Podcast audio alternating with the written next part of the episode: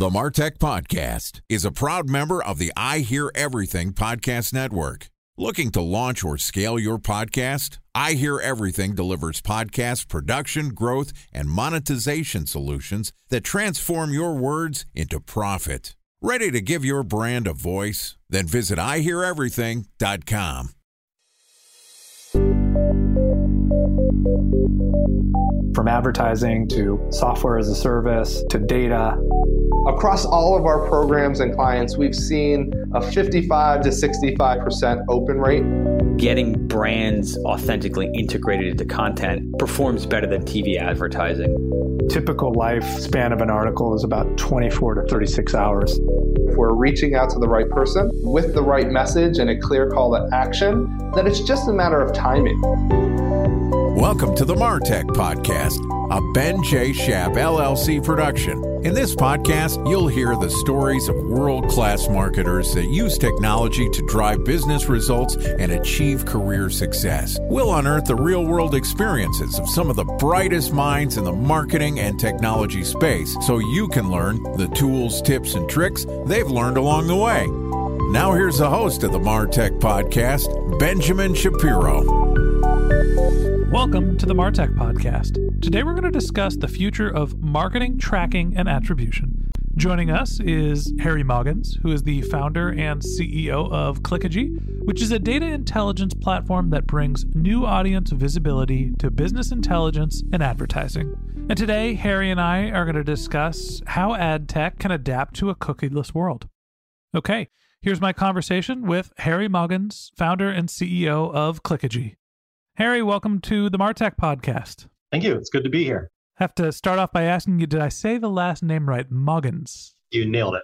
Now, before we pressed the big red button and started recording, I said the topic we're going to talk about is ad tech adapting to a cookieless world. Can you just tell everybody what your first question was about that topic? I was asking you what cookieless was. Okay, so we're in deep shit here. The look in your face, though, was amazing. We've got a jokester, everyone. Harry's going to bust my chops kidding aside, let's talk about the reality. What is a cookieless world? Give me the update for anybody that hasn't heard. Hey, cookies are not a thing. You know, what's a cookie? Why is it going away? What are we going to do? Let's start off at the beginning. Cookies are villainized a lot in today's industry. A cookie is just a simple storage vehicle for an ID. It's like a barcode for your computer or your phone. The cookie is usually either first party or third party. First party being it belongs to a publisher like a major newspaper, or something like that. Third party is for data you don't know, so prospecting data primarily. If you use first party cookies that are not going anywhere, it's good for upselling, cross selling your existing customers, that kind of thing. But if you ever want to conquest or find somebody new who's not in your ecosystem, it requires this third party cookie. And that's what's going away as of, I think, the end of next year. So, you know, we're starting off the top, and most people who are listening to this podcast are professional marketers. We have a notion of what a cookie is. In theory, it's something we use to track everybody. I mean, the technical details of it, I always thought a cookie was a browser based thing where, you know, it's essentially I have a cookie on my website. You come to my website, and Squarespace says, okay, we know who this person is. So when they come back, you can change their user experience. And there are third party cookies. Let's say there's a data provider that drops a cookie on somebody else's browser and it allows them to understand what some of their behaviors are on their platform. The notion of first and third party data, I get the difference between first and third party data, but talk to me a little bit about how third party cookies and tracking work when a data platform drops a cookie on a user's browser. I'm assuming it's a browser, not just the device you know, are they collecting data about who that consumer is when they're going around the internet? Are they all of their browsing experience? What is collected? What isn't? The cookie itself inherently doesn't have the browsing data. The cookie is just an identifier, a number, usually alphanumeric. So the first time an ad tech platform, you know, be it the Trade Desk or Google or whoever else, sees a computer or a browser, the first time they ever see it, they randomize an ID and they stamp that ID onto the browser and they store that ID in the cookie. That way, later, when somebody's browsing a relevant article, they're in an e commerce store shopping, or later when there's a behavior that's exhibited, the computer can read the ID off of the browser, off the cookie, and the ad tech platform said, hey, we know that guy. We saw him a week ago on this other page. And it can stitch together the user's journey and understand that it's one device doing things across multiple sites. So the cookie's a name tag. Exactly. And when you exhibit specific behaviors on a web property, the company that dropped the name tag gets to look at it. So the trade desk gives you a name tag, they have the trade desk cookie, and then you browse around the internet and you get to a trade desk enabled site and they get to say, Oh, we've seen that person before. Now we know that they visited whatever site they visited. Exactly. And my company, Clickagy, tracks about a billion page views per day with B.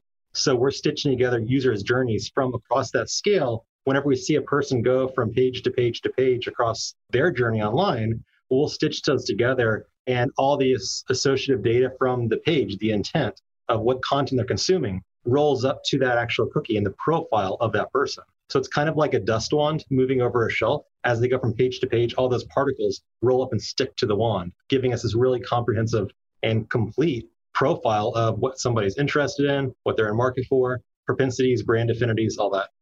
So, talk to me about why cookies are going away. Obviously, this is probably privacy related, but what was the rationale for cookies going away and who are the companies that are driving this change? cookies have been around since the beginning of the internet. I mean, they've been around forever. And they were primarily used for innocuous purposes.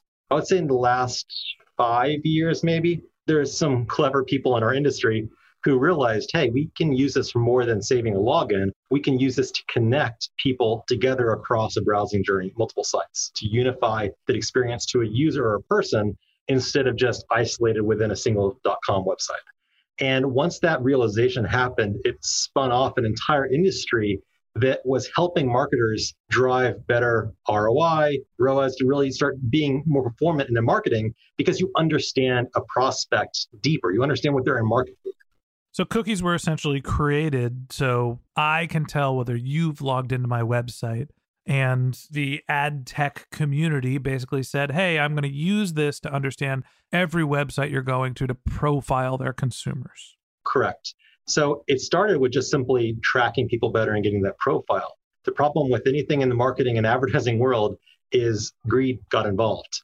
And when greed gets involved, marketers want better performance, lower CPAs, higher ROI. Everything's better, better, better status quo is not okay. So the data got abused and got more and more invasive, and privacy violations became more rampant. And it became so bad that the privacy advocacy groups started realizing what's going on, raising the red flag and shouting, hey, there's something going on here that's pervasive. It's tracking people without their consent, without their knowledge. And that started eventually GDPR was formed in Europe, CCPA in California, and the privacy advocates are the one that are pushing, saying, we need to make a change. This has gone too far. And the death of cookies is the first major step toward a privacy compliant future. Okay, so talk to me about you mentioned privacy advocacies. The czar of privacy comes down and says, "Thou shalt not cookie thy browser," or you know, how did this actually get put into place, and why would any of the ad tech companies comply? So there's two different halves to this. The first half is legislative. I mentioned GDPR, CCPA. You have the Australian Privacy Act. There's regulations popping up around the world trying to block invasive tracking. But the more important half is you have companies that are trying to win over the hearts and minds of users by saying they're privacy compliant, like Apple. That became their primary marketing message was we respect your privacy. And other ones are starting to follow suit. And they can't say we respect your privacy if they have technology that enables this kind of tracking. So Facebook hasn't come out and said that yet, have they? I was actually watching Mark Zuckerberg's testimony, and he was saying that Facebook's not dependent on third party cookies because the majority of their revenue, the vast majority, is 95%, comes from in app or from in their own walled gardens where it's all first party cookies. So they're surprisingly not impacted by this very much. I saw a hilarious video of the testimony that somebody had mashed up and made a fake where Mark Zuckerberg was going through the House Judiciary Committee hearing and the video spliced together made it look like he was in the back of his backyard describing how he was slow cooking a brisket and how it was delicious. Obviously, it was a mashup and a fake.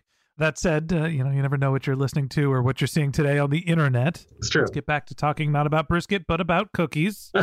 and then on, um, what was it, Jim Simpson Brenner, I think is how you pronounce his name, asked Mark Zuckerberg about a Twitter policy.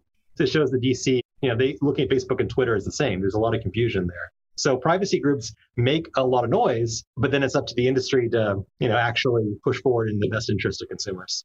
Yeah. So uh, I was making a joke about Facebook being privacy compliant. Uh, Sure, they get most of their data from first party sources because everybody's on Facebook all of the time.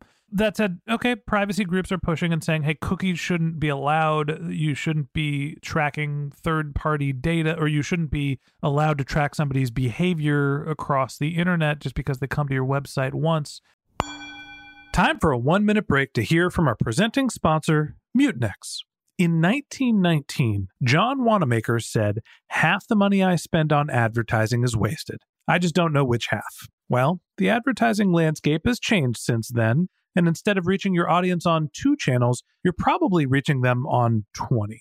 Turns out John didn't know how easy he had it. But that doesn't mean that you should give up on striving towards marketing effectiveness.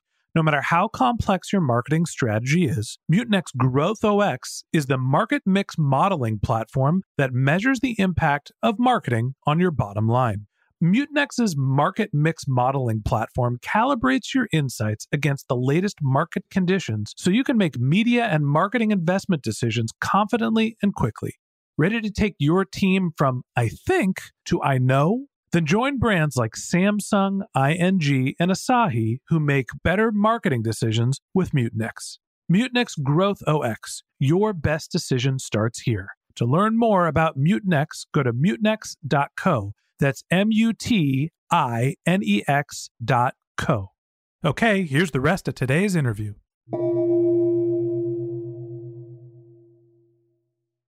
A special thanks to our presenting sponsor, Mutinex. Ready to take your team from I think to I know? Then join brands like Samsung, ING, and Asahi who make better marketing decisions with Mutinex. Mutinex Growth OS, the marketing mix modeling platform that makes measuring ROI fast, easy, and cost effective. Request a demo at mutinex.co. That's M U T I N E X dot co. Which begs the question well, what the hell are marketers supposed to do? How are we supposed to know who's who and run our marketing campaigns? That's something we've been struggling with, right? I mean, our company is, you know, we're one of the largest behavioral data companies, and at least in the US, not globally, based on the scale of data we're processing. And up until about a year ago, our entire company was built on third party cookies. So this is hyper relevant to our own company. And our necessity for innovation was driven by survival, right? We built a product that helps marketers outperform any other media they're running because at the end of the day, the targeting data is the most important part of a media campaign. If you serve an ad, it doesn't matter how good your creative is, how good your ad is. If you put an ad in front of a person who's not in market, they're not going to buy. That's just common sense. So if you have a person who is relevant, they're in market, they've been researching it recently, and then an ad serendipitously shows up in front of that person, well, now you're in the game. Now you have a chance to convert them, to engage them, to get them to go through and buy. So the targeting data is the most important part of a campaign. And built on third party cookies, we realized that's going to be a challenge to our business. So about a year ago, I kicked off kind of a skunkworks team in my company to go out and investigate the options. And we found a couple major options in the market, but nothing really worked for our needs. So is the idea here, all right, fine, we can't use cookies. We're going to come up with another tracking methodology that lets us understand who is exhibiting what behaviors broadly around the internet, and we'll just use a different tracking methodology? Or is it that we really shouldn't track people around the internet unless we have express consent? It seems like the privacy people are going to say don't ever track anybody and don't track them without consent. And, you know, obviously that's a one story. And then the marketers are saying, hey, we can't market, which means that products and goods are going to get more expensive because we're going to have to put more money into finding our customers or businesses are going to start going under. Help me find the line there between what the marketers are saying in terms of what their costs are and between what the privacy folks are going to say in terms of people's need for privacy. Data is not going anywhere you know, it's a hundred billion dollar industry in programmatic. There is, I'll probably say five to 10 billion of that easily is defensible in the data piece alone. People are saying, well, let's go back to contextual. Well, that's garbage. Contextual sucks. Tell me what you mean by contextual. Contextual being only targeting pages where you have a keyword that's relevant on the page to your ad. Mm-hmm. So you're trying to sell a life insurance. You only target ads to pages where the word life insurance appears on that page. Mm-hmm. That's how the internet used to be. 2005, contextual was king. That was the evolution of marketing from buying all the ads on a specific site. Contextual was the intelligence for marketing. Well, then data grew out of marketing because you realize something. If you're buying ads on the life insurance page, there's a lot of competition from all the insurance companies. So CPMs go through the roof because it's highly competitive on that one page. Right. But then five seconds later, the person clicks over to read Dilbert, a comic strip, and there's no competition. So CPMs and cost to buy the ad, place the ad, there are pennies. I don't know the comic book industry these days, lots of advertising. I know because of data. So what happens is when you have an insurance agency, they instead of paying $20, $30 CPM, they're saying, I'm going to forego the highly competitive short tail. I'm going to target the guy 30 seconds later when he's on Dilbert for a dollar. It's still the same person who was in market 30 seconds ago. Nothing's going to change in that 30 seconds. So the efficiency of the ad, the effectiveness is virtually identical. And you're able to have a much more efficient ROI in your media campaign. So data works. Behavioral data works. It's not going to go anywhere. The tracking side is a whole other conversation. And we have our own perspectives on the privacy side. I think the industry's gone too far personally. Well, let's talk about the tracking part first. We'll get into the privacy stuff tomorrow when you're thinking about tracking, if we can't use a cookie the way that we did, what do we do? Are, are we pixeling? Are we calling it a schmookie? You know, what's the next step? How are we actually going to collect data and hopefully be privacy compliant as well? We will tackle the privacy stuff. I promise. And all you privacy honks that are listening to this podcast, we'll get there. I like the schmookie idea. You should trademark that. I think you have something there. Done. so I'm very passionate about this topic. I don't believe that people should be tracked on a one to one basis, right? It's been tried, it's been abused, and the competitors in the industry to us right now that are actively trying to work around the cookie going away, there's some identity based solutions where they replace this anonymous alphanumeric cookie ID with your email address or your phone number, something way more invasive than a mm-hmm. cookie and way harder to scrub than clicking the delete button, right? I don't believe that's the future. Now, they have consent and they get opt in and you click the button saying I agree, but it's not informed consent. So that's a whole other Pandora's box. The other technology for tracking is probabilistic, where they try to stitch together first party cookies and predict who is what cookie. It's kind of a smoke and mirrors type technology. I don't personally subscribe to that. They have some buy in, but I think if you're trying to track a person one to one, it's going to be stopped. Somebody's going to say, this is just a replacement for the cookie, and it's going to be the next thing they hit. So we took a different approach. We don't want to go all the way back to contextual, but we don't want to do one to one privacy invasion. So we created a concept called privacy clusters, where it's a technographic grouping of about four or five devices on average. And those devices get grouped together as a single, call it a virtual cookie. If any one of the devices in that cluster hits a page that's relevant to life insurance, talking about earlier, the whole cluster gets associated with life insurance intent then the DSP can target the cluster as one cohesive unit, serving ads to all five or four devices equally without knowing which device is the one who did the behavior. So you're hitting four or five times the number of devices, but the person who did the intent, who actually went to the page, is seeing the relevant ads in a one to one experience while his privacy is protected the whole time. Now, in reality, you serve four extra ads that are not relevant. We'll call that branding. But because now we're competing in an arena that doesn't have cookies, competition is so low, the CPMs are pennies on the dollar. So we can serve four or five ads for the same price as a single cookie based ad, making it cost neutral, privacy compliant, and targeting the person with that relevant behavioral intent based ad without ever touching cookies. Basically, you can create a cluster that is my iPhone, my laptop, my iPad, and my watch and my question is, how are you grouping these devices together to figure out what a cluster is? Because in theory, you could just take the same person's devices and lump them all in a group, and hey, you're still targeting me as an individual person. So there's no concept of a human. It's only the devices, and the devices mathematically have a tendency to group towards similar types. So if you have an iPhone, the cluster is probably going to be mostly iPhones, if not all iPhones. Windows computers, probably mostly Windows computers. So unless you have five iPhones of the exact same type of device, it's probably not going to be you. And also it's within it, we call it a geo block. It's about a one mile radius period that we isolate the devices within.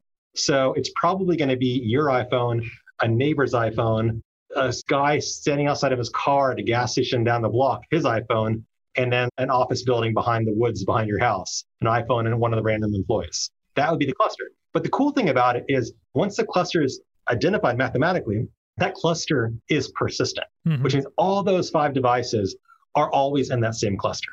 I had phone problems recently. I had to do a, a factory reset on my phone. When I turned it back on, it's about a month ago, I turned it back on. The first thing I did is I went to Clickagy's platform and I said, all right, what am I in market? What are my segments? And I was still targeted with the same in market segments my phone was as before the factory reset. There's not a single thing stored on the phone, no cookies, no local storage, no tracking of my single device, but I was still one of those five. And the cool thing about this is it works in absolutely any legislation under any privacy, GDPR, CCPA, because it's a group. It's not a single person. All of these laws for privacy are written about one to one, protecting somebody's PI or PII. The privacy cluster technology is a small group of people. There's no consent, there's no opt out. It's just, it's like targeting a zip code, just a little more zoomed in. Interesting. So I understand Clickagy's thought for how to continue to use marketing data in a post cookie world outside of Clickagy's as a company's individual response, what do you think the impact is broadly on marketers when cookies go away? I'm assuming CPMs are going to rise. I'm assuming that conversion rates are going to dip. Talk to me about what you think is going to happen when we, you know, say, okay, it's January 1st, 2021. What's going to happen? I think the marketers who plan ahead using privacy cluster or any kind of cookieless technology, they're not going to see much of an impact at all. Sounds like based on the cluster technology, your ads are going to be one fifth as targeted, right? If you're targeting five devices and one person's in market, four people are not. Yeah, but your CPMs are much lower. So your CTR will go down a little bit, but your CPA is the same. So ad relevance broadly will go down, right? The consumers will see less relevant ads because they're going to get targeted because the guy that lives next door to them is in the market for life insurance. Ad relevance will go down, correct. I think Right. marketers who don't make the change, who are sitting on cookies, being naive, waiting for the inevitable to come, waiting for somebody to solve it for them, they're going to be in major trouble. When 2021 comes along at the end of it, if they're not prepared, their campaigns are going to crash and burn. CPAs are going to go through the roof. I think the future of ad tech is cookieless. It just it is. There's no way for it to be a cookie based future. And right now, there's a handful of technologies that are trying to emerge as the dominant leader. I think it's going to end up being a blend of a couple ones. Right now, you know, obviously I'm in an echo chamber, but we're seeing us and LiveRamp as the two kind of Coke and the Pepsi of cookieless technologies. And uh, I have a whole laundry list of benefits on my side, but I'll spare you guys the marketing spiel. I don't want to get in the head to head comparison. We'll have to get somebody from LiveRamp on the show to debate the technologies and platforms. So LiveRamp's a great partner of ours too. We do a ton of business with LiveRamp. We're going in jointly into a lot of big opportunities, and then we compete in other areas. It's the frenemy aspect of this whole industry. That's just the way of the world these days. Your competitors are also your marketing partners. Oh yeah. Harry, I appreciate you coming on the show and walking us through what a cookieless world will look like. Let's bring you back tomorrow and we're going to talk a little bit about some of the need for privacy compliant solutions. So that wraps up this episode of the Martech podcast. Thanks to Harry Maugans, founder and CEO of Clickagy, for joining us. In part two of our interview, which we're going to publish tomorrow, Harry and I are going to discuss the immediate need for privacy compliant marketing solutions. If you can't wait until our next episode and you'd like to learn more about Harry, you can click on the link to his LinkedIn profile in our show notes. You can contact him on Twitter. His handle is hmaugans, H M A U G A N S. Or you can visit his company's website, which is clickagy.com, C L I C K A G Y.com. Just one more link in our show notes I'd like to tell you about. If you didn't have a chance to take notes while you were listening to this podcast, head over to martechpod.com where we have summaries of all of our episodes, contact information for our guests, and you can subscribe to our once a week newsletter. You can even send us your topic suggestions or your marketing questions, which we'll answer live on our show. Of course, you can always reach out on social media. Our handle is martechpod, M A R T E C H P O D, on LinkedIn, Twitter, Instagram, and Facebook, or you can contact me directly. My handle is Ben J. Shap, B E N J S A P. And if you haven't subscribed yet and you want a daily stream of marketing and technology knowledge in your podcast feed, we're going to publish an episode every day this year. So hit the subscribe button in your podcast app and we'll be back in your feed tomorrow morning. All right, that's it for today. But until next time, my advice is to just focus on keeping your customers happy.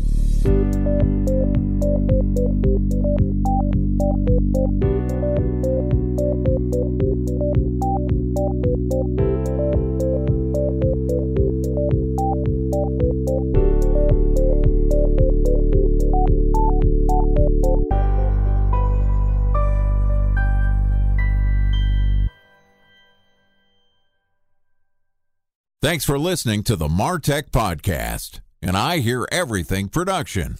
Looking to launch or scale a podcast like this one for your brand? Then visit iheareverything.com.